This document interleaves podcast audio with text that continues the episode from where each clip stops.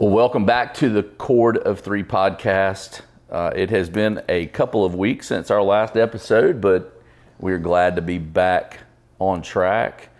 Uh, it has uh, been a kind of a crazy couple of weeks as we have celebrated uh, the new year, bringing in the new year in Nashville with some good friends of ours from our school. Yes, that was really fun. That was pretty I had cool. never been there. I'd been there one other time. That was to see the Georgia Bulldogs play at Vanderbilt. That was a really, really long time ago when, When Georgia you were a was student? when I was a student, and Georgia wasn't that great as they are now. Mm-hmm. Whoop, whoop. Well, I enjoyed Nashville. You know, the music scene. I'd like to go back. We just weren't able to do, you know, a whole lot at the time of the year that we're there. And the, mostly the trip was to be with our friends. Um, I think Lizzie said that she doesn't care to go into any more boot stores. We, we did do that a lot They because got we a lot were of all, boot stores. And we were all wanting a pair of boots. I mean, almost everybody in the group, I think, got a pair. And that was great. You know, you got you some uh, unique pair of boots. And once she found hers, right, she was done with the boot stores. But maybe we could go back another time and do some of the music scene. I'd like to go back and do the Country Music Hall of Fame. I'd love to go inside the Ryman Auditorium. Yeah, I'd love to see. I would. I would love to go back and see a concert. That would be cool. Yeah. Now you know me. I'm not a huge crowd no, fan, No, no, we saw that. but to see a country music concert there, maybe like at a Ryman Auditorium or you something can like handle that.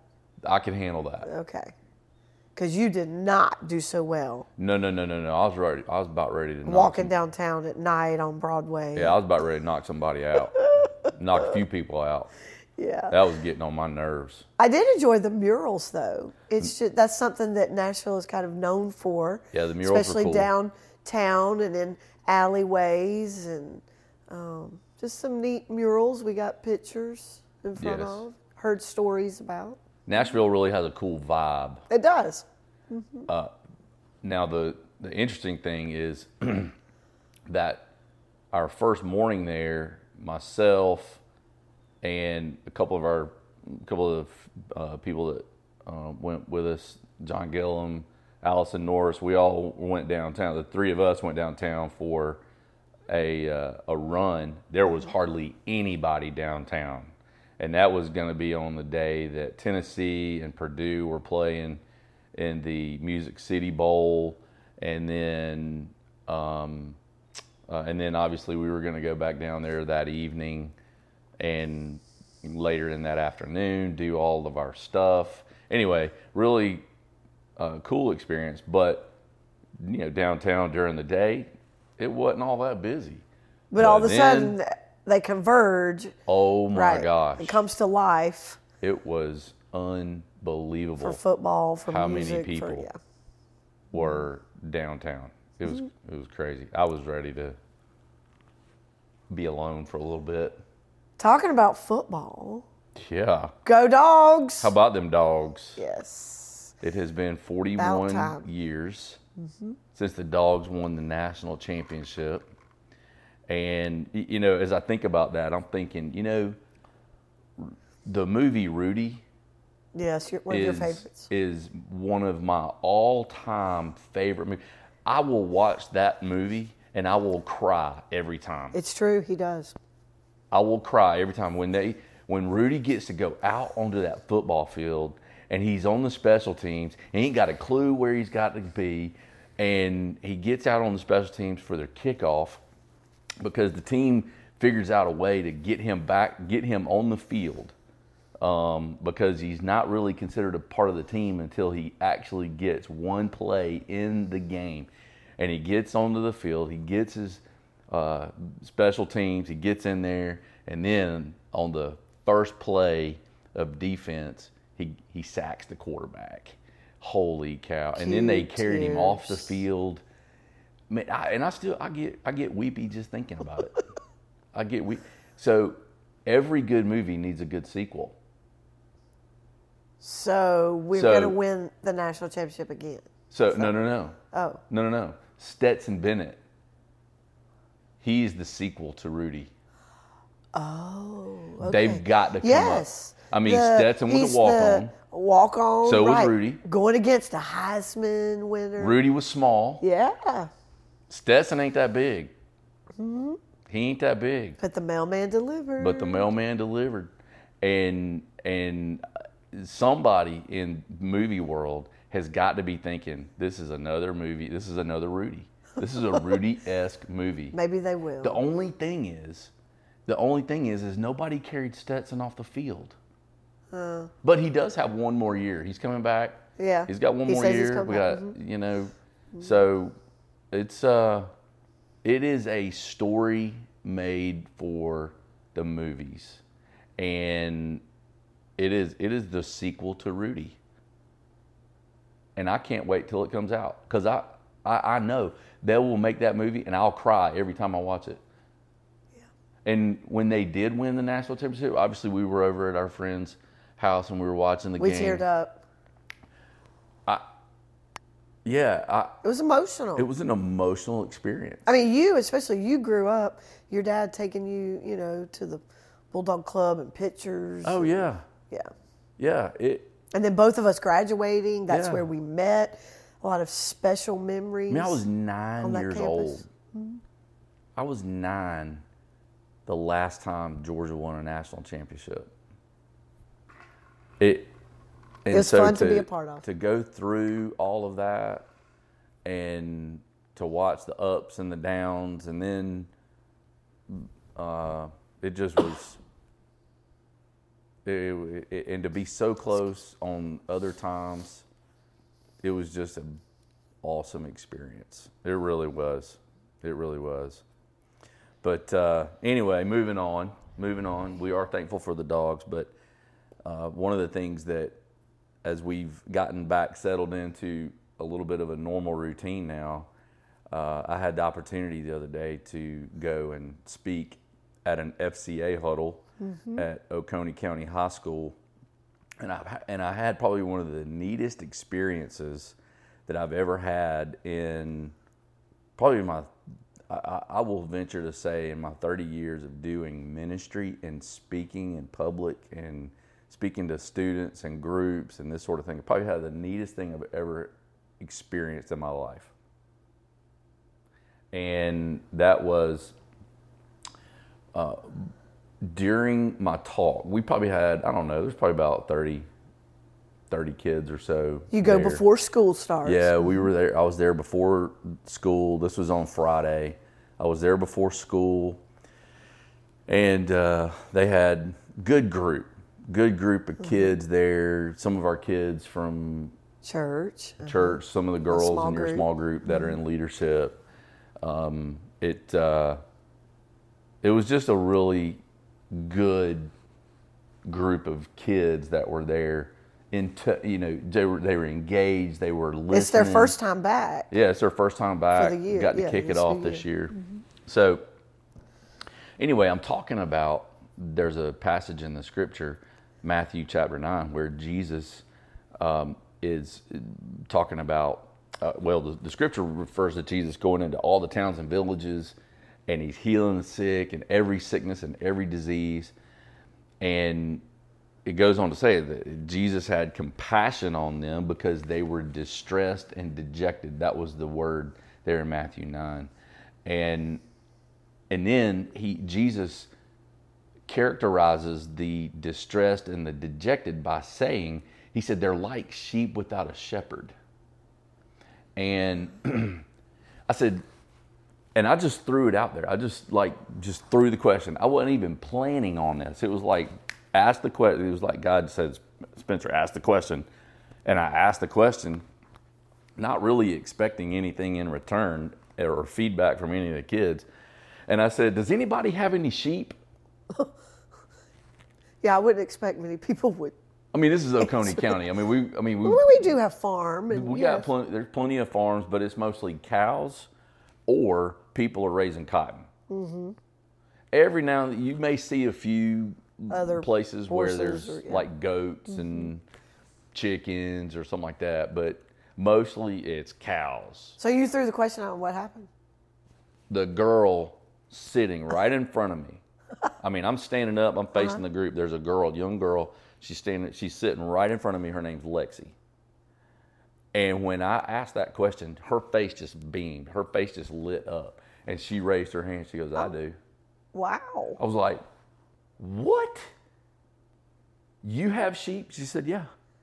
I said, Y'all, I said, let me just go ahead and preface this, what we're about to engage in here in terms of our conversation, because I'm going to have a conversation with Lexi for just a minute, and I want y'all all to hear this.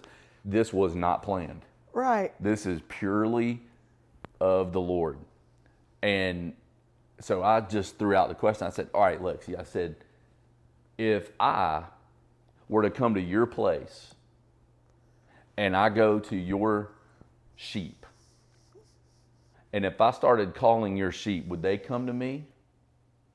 She said, No. I said, Why is that? She says, They don't know you. They don't know you. Um, they don't trust you. And she started explaining how sheep um, are somewhat skittish. They aren't the smartest I've heard that. in the in in the animal kingdom but they also need protection. They need security. They need uh, tenderness. They need to be able to trust a voice. Well i asked her the question. I said okay if you go into your sheep pen and you call your sheep what do they do? She goes they come running. They and I said, "Why is that?" She says, "Because they know my voice." Wow. I was like, "Y'all, here's the thing about Jesus is that he's the great shepherd. And when we know him, when he calls us, we should go running. We and and and when we know Jesus, our great shepherd, he removes the distress from our lives. He removes the dejection from our lives and he brings us into his fold. And I said, You guys, all right, you guys are surrounded by people who are distressed and dejected. And in this passage, Jesus, not then instead of, all right, he's saying that these people are like sheep without a shepherd. And then he turns to his disciples and he says, I want you to pray. And this is what I want you to pray.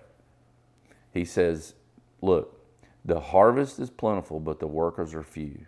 So here's what I want you to do I want you to pray and I want you to ask the Lord of the harvest to send out workers into his harvest field. Hmm. And in other words, what Jesus was saying is he was inviting those disciples into a mission to show compassion to the distressed and to the dejected who are like sheep without a shepherd. So, in essence, Jesus is saying, I want you guys to pray that God would send more people into this group right here so that they could point people to the great shepherd to remove the distress and the dejection. And that right there, being able to use that illustration, a live, in person illustration with Lexi, just was powerful. It was powerful, and That's it just cool. nailed home the point that um, Jesus is our great shepherd. He heals every sickness and every disease. He's the one that's in control. There is no one greater than him. No one. But yet he invites us to pray and to join him in his ministry of compassion. Because the, the truth is is the gospel is a ministry of compassion. Right. It's a ministry of compassion to show hope, to bring hope, and to um, bring people into green pastures, the green pasture of salvation. It's uh, it, it was, it was. I'm telling you, it was the coolest experience I've ever one of the coolest experiences I've ever had in in a speaking environment. That's great, hon. It was really cool. It was awesome. Um, so speaking of teaching, so our church uh, is in a teaching series called Glorious Discontentment, and at the same time, over uh, we've been set. We're seven days into a, a period of fasting and prayer. Today is day seven that we're in that, and uh, I'm so thankful for our pastor Jason Britt and his leadership and how he is so intentional about thinking through the next six to 12 months and where, uh, as a church, we need to go. Um, and he's just in tune with the Spirit of God on what needs to be taught.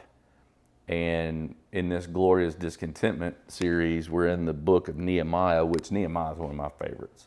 I love Nehemiah. He's a rebuilder and uh, just a great um, spiritual leader in the in the Hebrew uh, history. Um, it uh, it's just been really really good. So we're in week two of glorious discontentment. Today, because of the inclement weather, we're having to watch everything online, so we couldn't attend church in person today. But what um, what Lisa are your takeaways, or what was a takeaway from your from from the message this morning? Yeah, I loved it as well. Just the whole um, rebuilding and how when he was setting it up, you know, he said this glorious contentment. It's that we're to live life in this balance of blessing and burden. That God has obviously blessed us with the gift of his son, Jesus Christ. That as we have accepted him, we are given everything as heirs with Jesus. But yet there's a burden that we should be concerned with the things that break God's heart. Mm-hmm. So, as we live in our blessings, we are to be burdened by the things that burden God's heart, and the things that move Him should move us. And the big thing today, that, and he said this early on, that stuck out to me, just kind of this aha moment, is that life is not problem free. Therefore, it can't be pain free. And I think maybe especially those of us that are believers, where we got this, I don't know, but maybe just kind of this this understood thing of we think, well, if I'm following Christ and I'm I am in His Word and I'm growing and learning, why am I experiencing these problems and this pain and this suffering and this trial? Um, and even on and on throughout the you know okay maybe i experienced this one time but i think that's what jason was saying that we shouldn't have that idea that we're going to have you know just pain free life because we're not Yeah, it's not like you're going to live in this state of euphoria No. your whole life, you know, No. this side of heaven. No. And there are definitely going to be difficulties, even though, you know, going back to that whole conversation and the and the message that I spoke at Oconee the other day, you know, okay, Jesus is the shepherd, uh, the great shepherd, and he sees the people in their distress and they're dejected. Um, and while Jesus does heal eh, sicknesses and, and diseases, and he is the great physician, he's the ultimate healer. He is all we. He is everything we need. The fact of the matter is, um, there are periods in our life where we're not always going to be like in green pastures. We're going to be in a place where it's distressed and we feel dejected and Yes. all of those things. And um, and I think people, you know, going to what you're what you're talking about, because I, I thought that was a, and he kicked it, he kicked off the message with that big idea he did and I think some people are just like, "No, if I if I'm going to follow Jesus, then everything's going to be okay. Then, no um, well, you're right. No, it, it's actually kind of the opposite. it's it, it's really going to be kind of because then at the very end, Yes. he, he said, you know, Jesus promised his disciples three things. He said that they would be completely fearless. They would be- because he's given his Because of spirit, his spirit, in us right. that is not a fear. right. Yes. Uh, he said that they would be absurdly happy. In other words, there's going to be great joy. I would change that to yes, joyful. Yeah, there's going to be great joy. I- in the midst of Um, in the any midst- circumstance, deep down. Yeah, and then the third thing is is they would be in constant trouble. Yeah. In other words, that not that they would be in trouble because of stupid things they've done, but they would experience trouble. They would experience hardship. They would experience persecution. They would it's a broken world. It's, there's sin in the these world. things. Yeah. Satan, Yeah. yes, is roaming. hmm And in in day seven of my of the fasting and Uh-huh. prayer in Second Corinthians, I think it's chapter ten uh, is the passage in there that Paul's talking about the weapons that we uh, fight with are not the weapons of this world, but Uh. those weapons that we fight with have the have divine power to demolish strongholds. Strongholds. So we've been equipped with weaponry. We have an arsenal of weapons that have divine power to, to demolish strongholds. So if we have those, if we've been in, if we've been equipped with an arsenal of spiritual weapons to demolish strongholds, then what makes us think that life is just going to be easy? Right. Why would he? Why would we need the armor of God? That was one of the Yeah, why days. would we need the armor of God? Why God? would we need all of those? Right. Uh, we're fighting a war. Yeah. uh, oh, I, I met a guy a couple weeks ago. He was on our duck hunt trip. His name's Eddie. He's a pastor down in Louisiana, and um, we were in our Bible study during our duck hunt trip. And in our Bible study, he one of the things that Eddie said, he goes, "Sucking is a part of life." I was like, "Right on, bro." And then we've said embrace the suck. And I've said, "Embrace Yeah. the suck." Yeah. It's going to it. happen. It's yeah. What's it's he teaching? Happen. What's he want me to learn? hmm Run. My dependence on him is where I should be running. Yeah, so be completely fearless Yep. Mm-hmm. and embrace the suck. Embrace it. It's going to be okay because greater is He who's in me And he than who's He who's in the world. So, Well, so that takeaway and talking about that we're not going to have a pain free life is a good segue into what we wanted to talk about in today's episode. I um, know that Mental Health Awareness Month is in May, but in a previous co- podcast, we did share how a lot of times this these this winter season, these winter months, December, January, um, actually I think January is called a blue month, just um, can be a hard time for a lot of people that are struggling, and so can any other month or day of the year. Um, I was doing some looking up some statistics because you know I'm a numbers person, so I like numbers. And um, on the specific mental health awareness website, it said that 280 million people worldwide deal with some type of depression, anxiety, fear. 280 million. 280 million. Yes. I wonder how many of those 280 m- million um, know that, that they struggle even with- deal with it. I, I, I know. I don't know. I didn't dig real deep into that statistic to know if is this a number because these people have sought treatment of some kind or Mm-hmm. help, or is this just based on yes, as they see the rise and they chart and use algorithms or to if that was the out? number of people that have been treated. Yeah, I don't know. But this then this is so telling. still staggering. It is. And, and here, listen to these. It was saying on the website that under the age of five, you really don't see it. Okay, that makes sense. Okay, But they said they label the word that it is common. Okay, so it is common to be found in six to 12 year olds. What? It's common for, for six to 12 year olds now, in the year we are living in, the times that we exist, it is common for six to 12 year olds to have some form of depression, anxiety, fear. Mhm. It's common. Then it jumps to it is very common. So we go up another level 13 to 20 year olds. And the very common continues to 60 plus individuals, ages. Isn't that interesting? Common and very common. Yeah.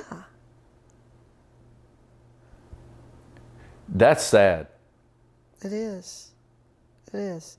And we talked on a previous podcast specifically about how a little bit of your story and how you deal um, with the feelings of depression during holidays and some practical things you do yourself. Yep. But um, I want to just kind of give a synopsis again, and then I want to dive in deeper to this. But um, can you tell us again about your specific diagnosis, when that was, and then I want to go back to what was going on in your life before that time. Okay. Yeah.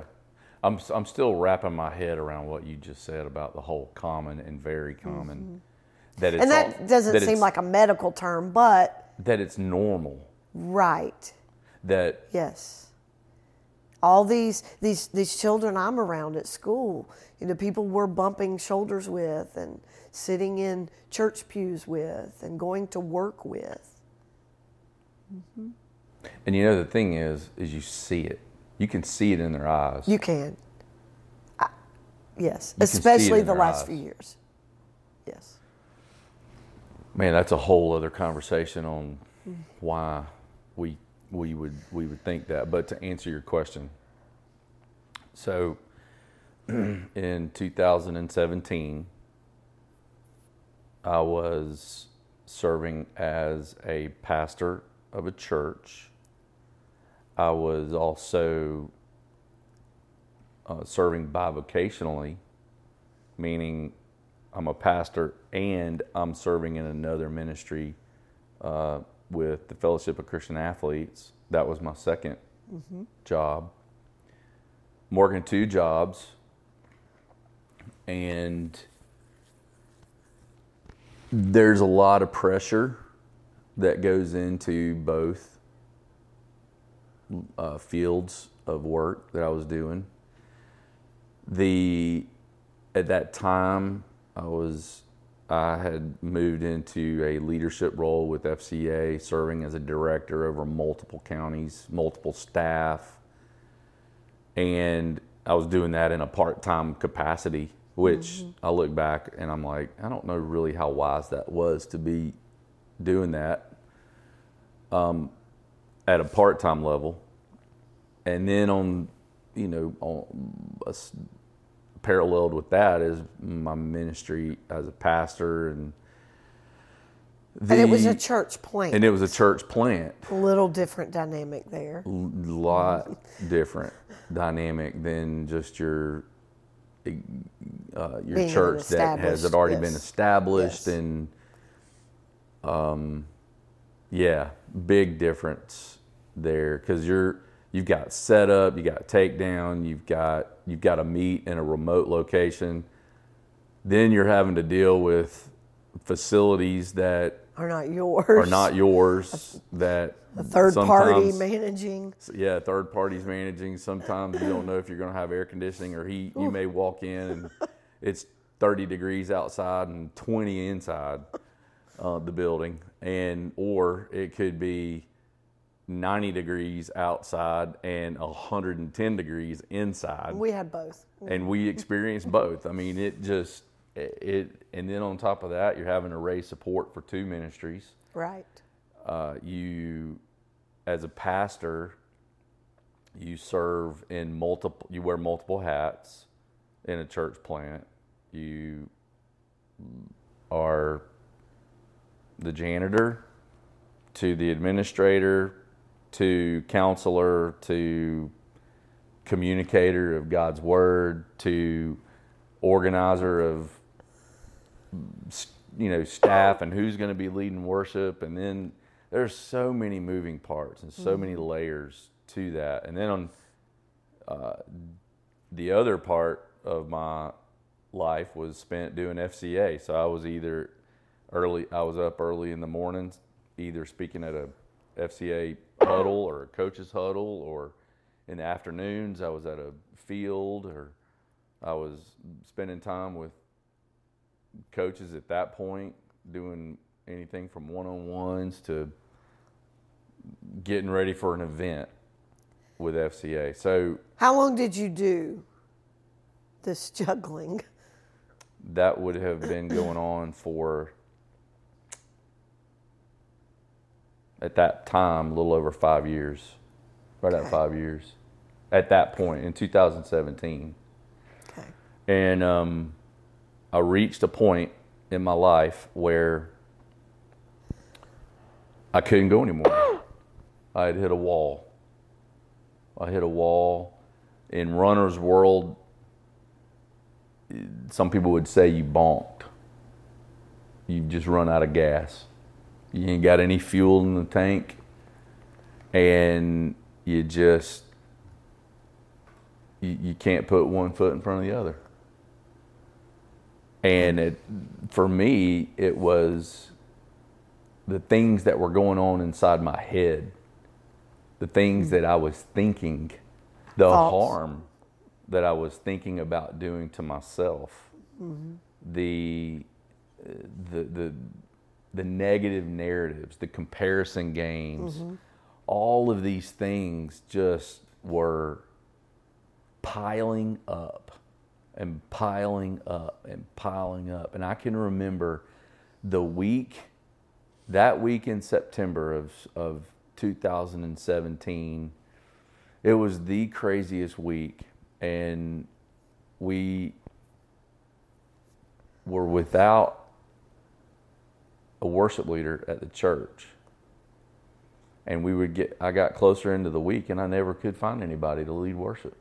Uh-huh. And I know that that's an important part of church ministry. We, we need to do worship. And, you know, I, I didn't want to, I didn't want to have a, a boom box and put a tape in or whatever, or hit play and then, you know, we're going to do worship or we're going to have a screen lead us in worship with songs that are on there. And, and I know that nobody would have cared. Nobody would have cared. Everybody would have, that happened, If yeah. that happened, nobody would have said anything. Nobody, uh, our people, they would have been just fine with that. But I wasn't. And part of that was because I wanted to impress people. I wanted to please people. I wanted to make sure that we had everything in place and that it was as it was as best of a worship service as we could create. And so I was more interested in the creation of um, the programming piece. I was more focused on that than I was on the fact that we were worshiping God. And it didn't really matter. As long as the people were there and we were gathered together to worship and to, and to, and to study the word, that's all that mattered. But I didn't see that. And that's the thing is that I was so much in a fog of pain and discontentment and struggle that I couldn't see that. I couldn't see that what I was doing was not pleasing to the Lord. Um, I thought I was pleasing the Lord. I thought I was, but truth was is I was more focused on the appearance and the and the outer appearance because that's what people pleasing does. Pleasing man. Yeah. You're focused on the outside, Yes. and and you. It's almost like you're in this place of, you know, um, martyrdom almost like and, and you go, you basically you you basically just kill yourself trying to put all of the pieces together. And I was like, I can't do it anymore. So at And- this turning point, how did you seek out help? Well, so the Sunday, the Sunday before I saw, uh, before I saw my doctor, um, you know, Mondays, every pastor has a Monday hangover. Mm-hmm. Not from alcohol, maybe some of them, but I hope not. but for the most part, every pastor that is here is within the sound of this message knows that on Mondays, Yes. Mondays are tough recovery days for pastors. Mm-hmm. They're not easy. There's a little bit of a hangover that you have from the day before.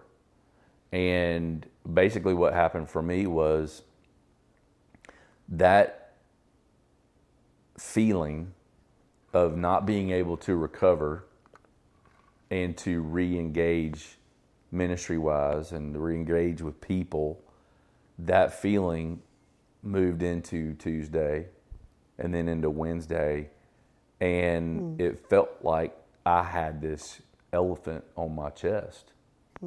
It felt like I had I was carrying the weight of the world on my chest and, and on my shoulders and I couldn't do it anymore. And I broke. I broke. And I can remember reaching out to people and asking for help with um, with like a worship leader here or asking for help here. And then on top of all that, I was having to prepare for a message that following Sunday. I'm jacked up. I'm jacked up. I can't think. I'm thinking about hurting myself. I don't want to preach the, this coming Sunday, that coming Sunday. I didn't want to. I, I didn't want to live anymore, but yet I got to preach come Sunday, and I was toast. And um, so I can remember very vividly, just as we're sitting here today. I'm on the left end of our couch. You're on in the same seat that you're sitting in right now. And I can remember on that Wednesday with my with my face in my hands, I'm broken. I'm hurting. I can't think. Um, I'm just a I'm a mess. And I can remember you saying, I don't know what's wrong with you, but you need help.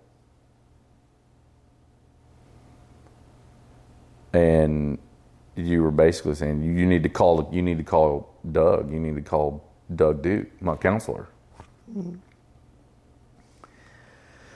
And so that was the first thing I did the next morning. Um,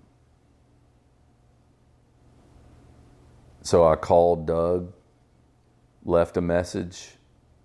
I went throughout my day. That day, I was raising money. I had a major donor meeting that day. That I was like, Lord, I don't know what you're going to do, but I need some type of encouragement. I need something. I went and met with my major donor that morning, and not that this helped, you know, me to, uh, like, it didn't solve everything, but the interesting thing about that, the major donor that I met with, he had no idea what I was struggling with, no Right. idea. And Not many we people talked. did. no, we talked Right. about uh, what was going on with FCA. I put my best foot forward. I had my, you know, I tried to look the part. I tried to talk the part. Tried to do all those things. Share with him what we're doing with FCA. And Joker stroked a ten thousand dollar check, handed it to me. You know, yeah, it didn't solve anything, but maybe that was just God It was a- showing you His presence. It was a it, yes. Yeah. It was a glimpse. you needed. It was a glimpse that I needed. Now, since that time, that guy and I have talked, and we've shared some things going on in our lives, and um, That's cool. and I told him how important that moment, Moment was. was. Uh huh. That's good. And um, but it was then we left. I left his office, and I go on throughout my day, and then Elizabeth has a softball game Right. at a as at an Away. at a school at a away game, and Doug calls back. Doug calls back. I take the phone call. I step away from the softball game where Lizzie's playing. Standing outside the school on a sidewalk, people are walking around, and Doug starts to do triage on me. He starts asking me questions about how what I'm thinking, what how I'm feeling, all these type of things. And it's I don't remember many of the questions that he asked, but I remember this one because I remember my answer. And Doug said, Spencer, have you thought about hurting yourself? And the first thing that I did, and this is the crazy thing about people, this is the crazy thing about when you're when you're broken, when you're jacked up, when you have a not when you have a an unclear mind and an unsettled soul. It was a very dark time for me. And I lied. Is there some denial? Okay. I lied.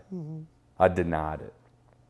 I was like, no. I told him, I said no. And and I've told people this. It was like God's spirit. You know how sometimes people can play that nasty trick on you, come up behind you and thump you on the back of the head or thump you on the ear. Your ear. ear. Uh huh. All right. Well, that's what that's what God's spirit did to me. He thumped me so dang hard. It was like bam. I was like, "Oh crap. That hurt." And it was like, "No, Doug, I have, and I know how I would do it." And he goes, "Okay. So here's the plan." And I'll, that was when he said that. I'm telling you, God used Doug Duke in my life in a an incredibly powerful way. Probably more powerful than Doug thinks than he was used by God. But when when Doug said, "Here's the plan," mm-hmm. I was like, "That's what I needed a plan. I need. I'm going to work best on a script, so I got to have a plan." Mm-hmm. And he said, "Here's the plan." He said, first of all, this is what you got." And he told me what I had. He told me that I had dys, dysthymia, D-Y-S thymia, and he said that it was a functional depression and anxiety.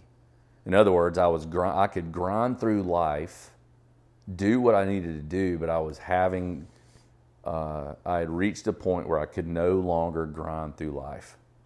I could no longer do the work. So I was dealing with depression and anxiety in a functional way, in a way that not many people knew what was going on with me. No. I, very few. Very few. And so when uh, so I could hide it. I got but the thing is I didn't know. I didn't know what I had. I had no idea. All I knew is I was sucking wind and I was struggling and I was thinking wrongly and I was my, my focus was on pleasing people and not the Lord and You just kept it- thinking, if I do, if I do, yes, do yes, uh, if I do more, if I do more, if I do more, if I, all these different things, then, then I'm going to make everybody happy. I'm going to make my family happy, and and really, there was pain and there was anger and there was frustration and I was quick tempered and there's no telling how I wounded you. There's no telling how I wounded the boys, how I wounded Elizabeth. There's no telling the the emotional wounds that I created because of my sharpness, my quickness, my all of those things. And so that's part of what life was like. Hmm. And Doug said, This is what you have, and this is how we need to treat it. And to give it a, a, a picture, an even better picture, is if you could think, imagine yourself being on a little dinghy boat, a little sailboat, all right? And you are in the middle of the lake. It's the middle of the night. You're surrounded by fog. There's no light. There's no wind. And there's nobody. You're all by yourself. If you could imagine that picture and you're the only one on that boat, that's the way it was for me. That's what I thought. That's how I felt. And I wasn't going anywhere. I had I had I had gotten to a point where I felt like I'd lost hope. And the only thing that made sense at that point was to just check out because I was worth more. De- I'm worth more dead than alive anyway, and you guys I know would be w- very well taken care of, and and that that that was that's a scary place to be. It's a very scary place to be. And Doug said, um, he said you need to get in touch with your doctor and you need to do so immediately. Um, Doug didn't tell me to have to go to the hospital. He said, You need to call your doctor immediately, and he's going to ask you a lot of the same questions, and you're going to need to be put on some medication. Okay. I'm liking this plan. Somebody else is calling the shots here and I can follow these instructions. So, So there was comfort in that. very much so. Just like, professional- Finally, it was answers. And there's professional people. There's now. answers. Yeah, Yes. I got help. There's answers, and and I was willing to change, and I was willing to make do whatever I needed to do in order to get better. Mm-hmm. 'Cause I knew I didn't want to live the way I wanted, the way I was living anymore. Mm-hmm. So it was either, it was either put a gun to my head, or make significant changes in the way I was living. It was one of those two options. And putting a gun to my head, I didn't want to do. But that's a reality that so many people Oh yeah, there's a lot. face. That, Yes. And, and like you said, we don't realize Well, those people. that these people around us many times are feeling this way. Well, here's the thing, Lisa. You, it, those people that are dealing with that, they don't have wives, they don't have spouses like I have. That would sit on one end of the couch and look at me and tell me, say, "I don't know what's wrong with you, but you need help," and then and then stay with me in order to get that help. Well, I think that's what we need to do for people. They don't. They don't have them. Yeah. and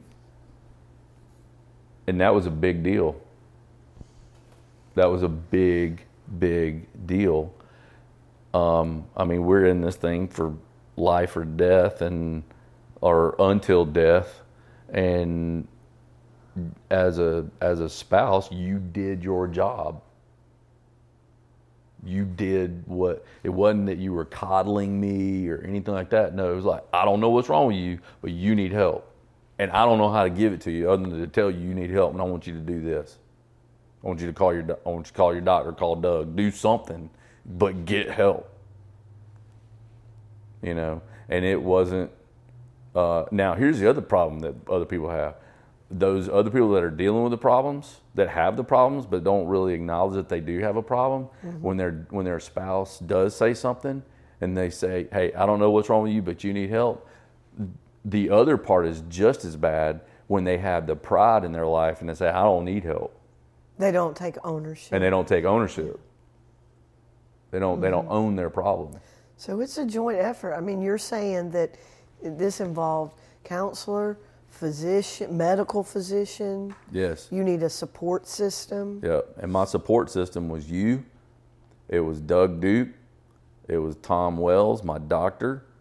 It was uh, my boss, Jason Lester. It was my boss over Jason, Dickie Clark.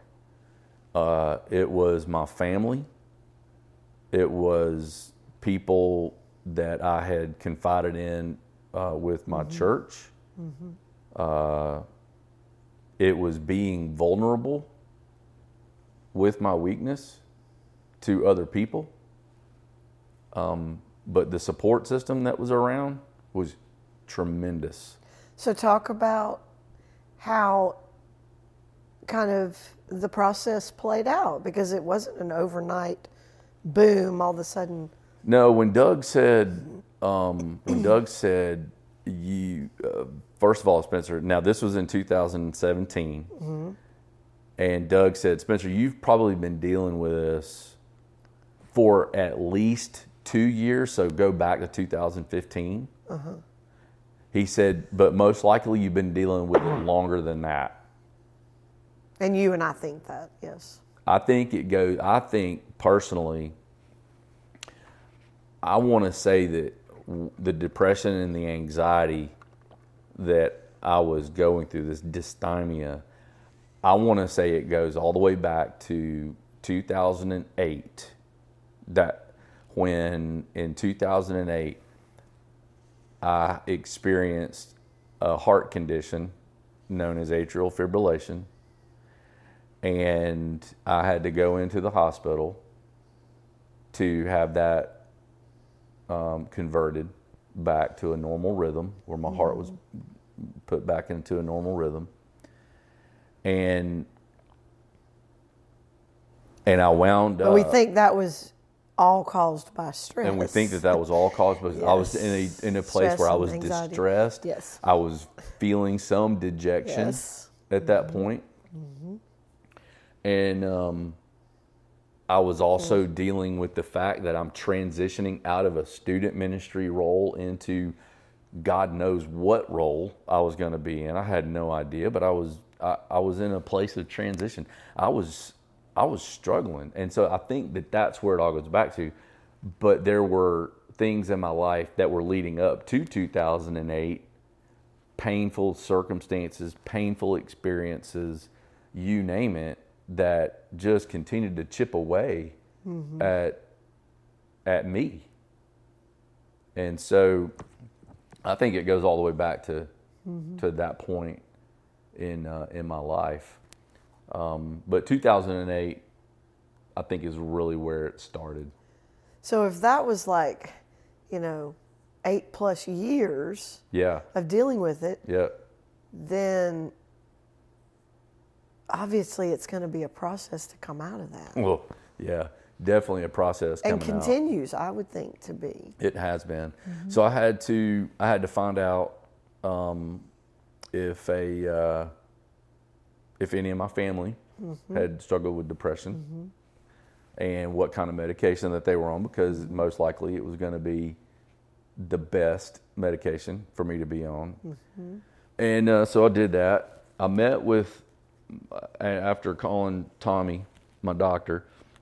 He met with me the, the following day after talking with Doug. He saw me at 7:15 that next morning, and I was in his office for two hours. I think I broke down in his office just weeping three, four times. And but I knew that I had a plan. I knew that we were going to be getting better. And we were on that trajectory for that. And um, both Doc, both Tommy and both both Tommy and Doug said, "Look, in about two or three weeks after you're taking this particular medication, the fog is going to lift. You're going to begin to feel a lot better and see a lot more clearly. And at that point, then we need to start the counseling. At that point, then we need to start the process of unlearning coping skills and relearning new ones uh, and applying those into your life. That's good. So, over those few weeks, it was a struggle, but I had to be patient through all that. I got to that third week, and I'm like, man, I feel better. I've been diligent on the medication. I've been taking the meds, and uh, and then Doug and I we scheduled an appointment that you and I would go to. And I can remember sitting in Doug's office, and of course, you know, here's Doug, and he Doug always wears, uh, you know, always wears kind of a tight polo shirt, and he's got the big old, big old guns for biceps, and you know, he's a he's a manly man, you know, and uh, he takes his shoes off, and he curls up on his couch, and he puts his feet up on the couch, kind of sits Indian style. And he starts just to have a conversation with us and um, i don't remember anything that doug said except for this one statement. And it really unlocked the keys. It unlocked the shackles that had imprisoned me for so long. And he said spencer you've got to be okay with disappointing people. And when he said that, I was like, I can do that. I have permission. I've got permission to disappoint people. Mm. That was what was rolling through my mind. Mm. And we, you know, then we left, and but that thought, it was like Doug took a branding iron mm-hmm. and he just he placed that onto my heart and onto my soul and said and and it's never left and what it did though it didn't set me on a course to intentionally go and disappoint people what that did is that it it changed the trajectory of my mind and my soul to fix my eyes on Jesus and to please Him and Him alone. That was my goal. That whatever I do, my goal, my target, my one chief aim in this life is to please God and nobody else. That's it. And when I did that, when that and the tr- that truth became a reality, I was actually taking a shower. And it seems like some of the most spiritual moments happen when you're either sitting on the toilet or Oh. you're standing in the shower. I'll agree with shower one. Um, and um, so I'm standing in the shower, and it's like God just revealed to me this truth. He said, Spencer, I would rather you please me and disappoint people than please people and disappoint me. I was like, whoa. And it was freeing. It was like, mm-hmm. that's all I got to do. That that's it. And But I think that came from other things that had taken place in your life to get you to that clear state of thinking, like you were saying, like that fog lifting and yes, to hear those words from the Lord, to Oh, hear man. that truth, to let that truth sink in and to really claim it and Well, believe it. I began to see decisions that I was making cause disappointment in people. And then I began to see that there were going to be decisions made in the future, coming in the near future at that point, that was going to bring great disappointment. And God prepared me to make to execute those decisions and to do it without fear. And to be able to do it in a way that my number one and my only aim was to please God and please Him alone and not to worry about disappointing people. I knew it was going to. I knew it was going to hurt. But as I look back on some key decisions that were made in our life, I look back, I have zero regret. I have zero regret. And I know that the decisions that were made were specifically made with the goal of pleasing God. And that's really kind of how I've dis- how I've over the last 3 years 3 4 years now, going on 5. That's my goal, that's my aim. Mm-hmm. And it has caused me to slow down. It's caused me to be more intentional about making sure that I lead myself. I'm very, I, I, I focus on leading myself so that I can be healthy here at home, so that I can be healthy at work, and that I can be available for people, um, whether that is to pray for pastors, whether that is to be able to serve my staff. Um, I just, I think it was Dallas Willard having a conversation with John Ortberg, in Dallas had told John, "You must ruthlessly eliminate hurry from your life," and that's what I've tried to do. I've just tried to ruthlessly eliminate hurry from my life. Yes. Well, thank you. And as we wrap this up,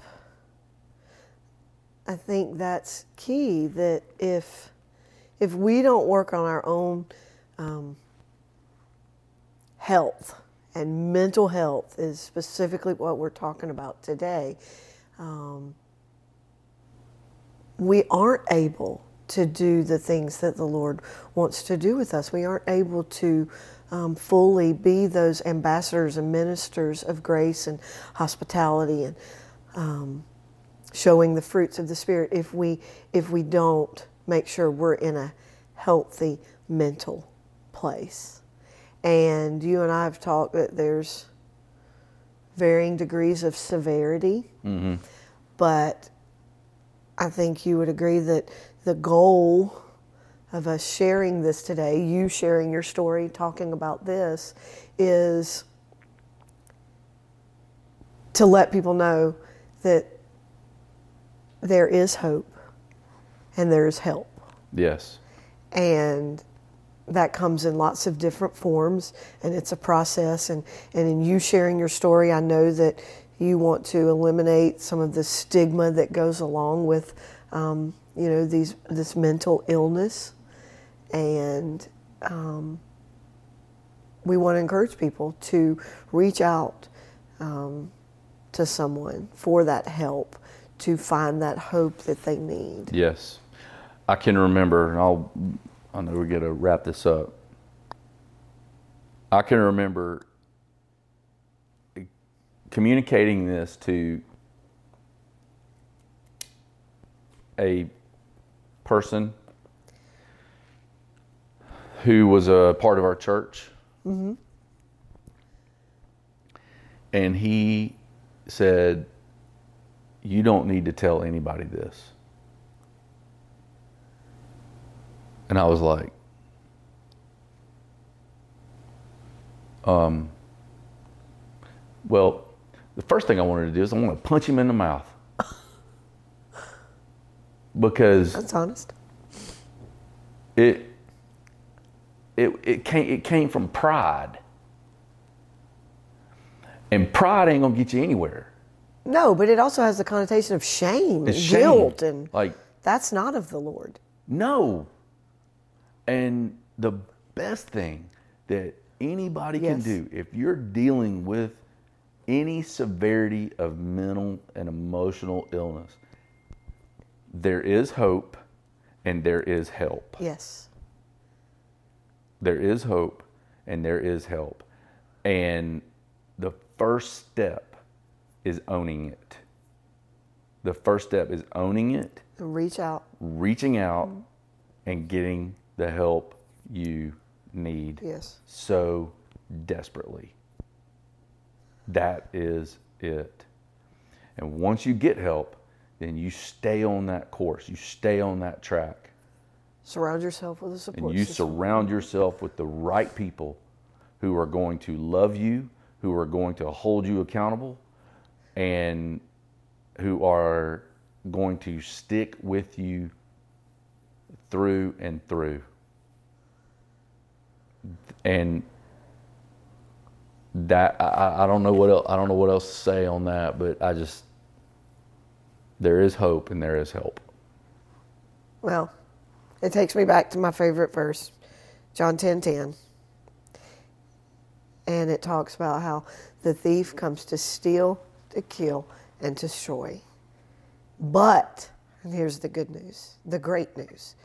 I, Jesus said, have come that you would have life and that you would have it to the fullest. Yep, that's a good word. And that's our prayer for you. Amen. Thank you so much for listening to the Cord of Three podcast today. We appreciate you taking the time to tune in. If you value the content we produce, would you please leave us a review on iTunes? You can also email us at the cord of three at gmail.com. That is T H E C O R D O F and the number three. The cord of three at gmail.com com. We'll also have that in the show notes. Or you can message us, us message us on Instagram at cord of Three. That is C O R D underscore O F underscore three. If you or someone you know is dealing with an emotional or mental illness, remember there is hope and there is help. If Lisa or I can connect you with a counselor, please let us know. Until next week, we love you and are grateful for you. Thank you so much for listening to the Cord of Three podcast today. We appreciate you taking the time to tune in. If you value the content we produce, would you please leave us a review on iTunes? You can also email us at the cord of three at gmail.com. That is T H E C O R D O F and the number three. The cord of three at gmail.com. We'll also have that in the show notes. Or you can message us, us message us on Instagram at cord of three. That is C O R D underscore O F underscore three. If you or someone you know is dealing with an emotional or mental illness, remember there is hope and there is help. If Lisa or I can connect you with a counselor, please let us know. Until next week, we love you and are grateful for you.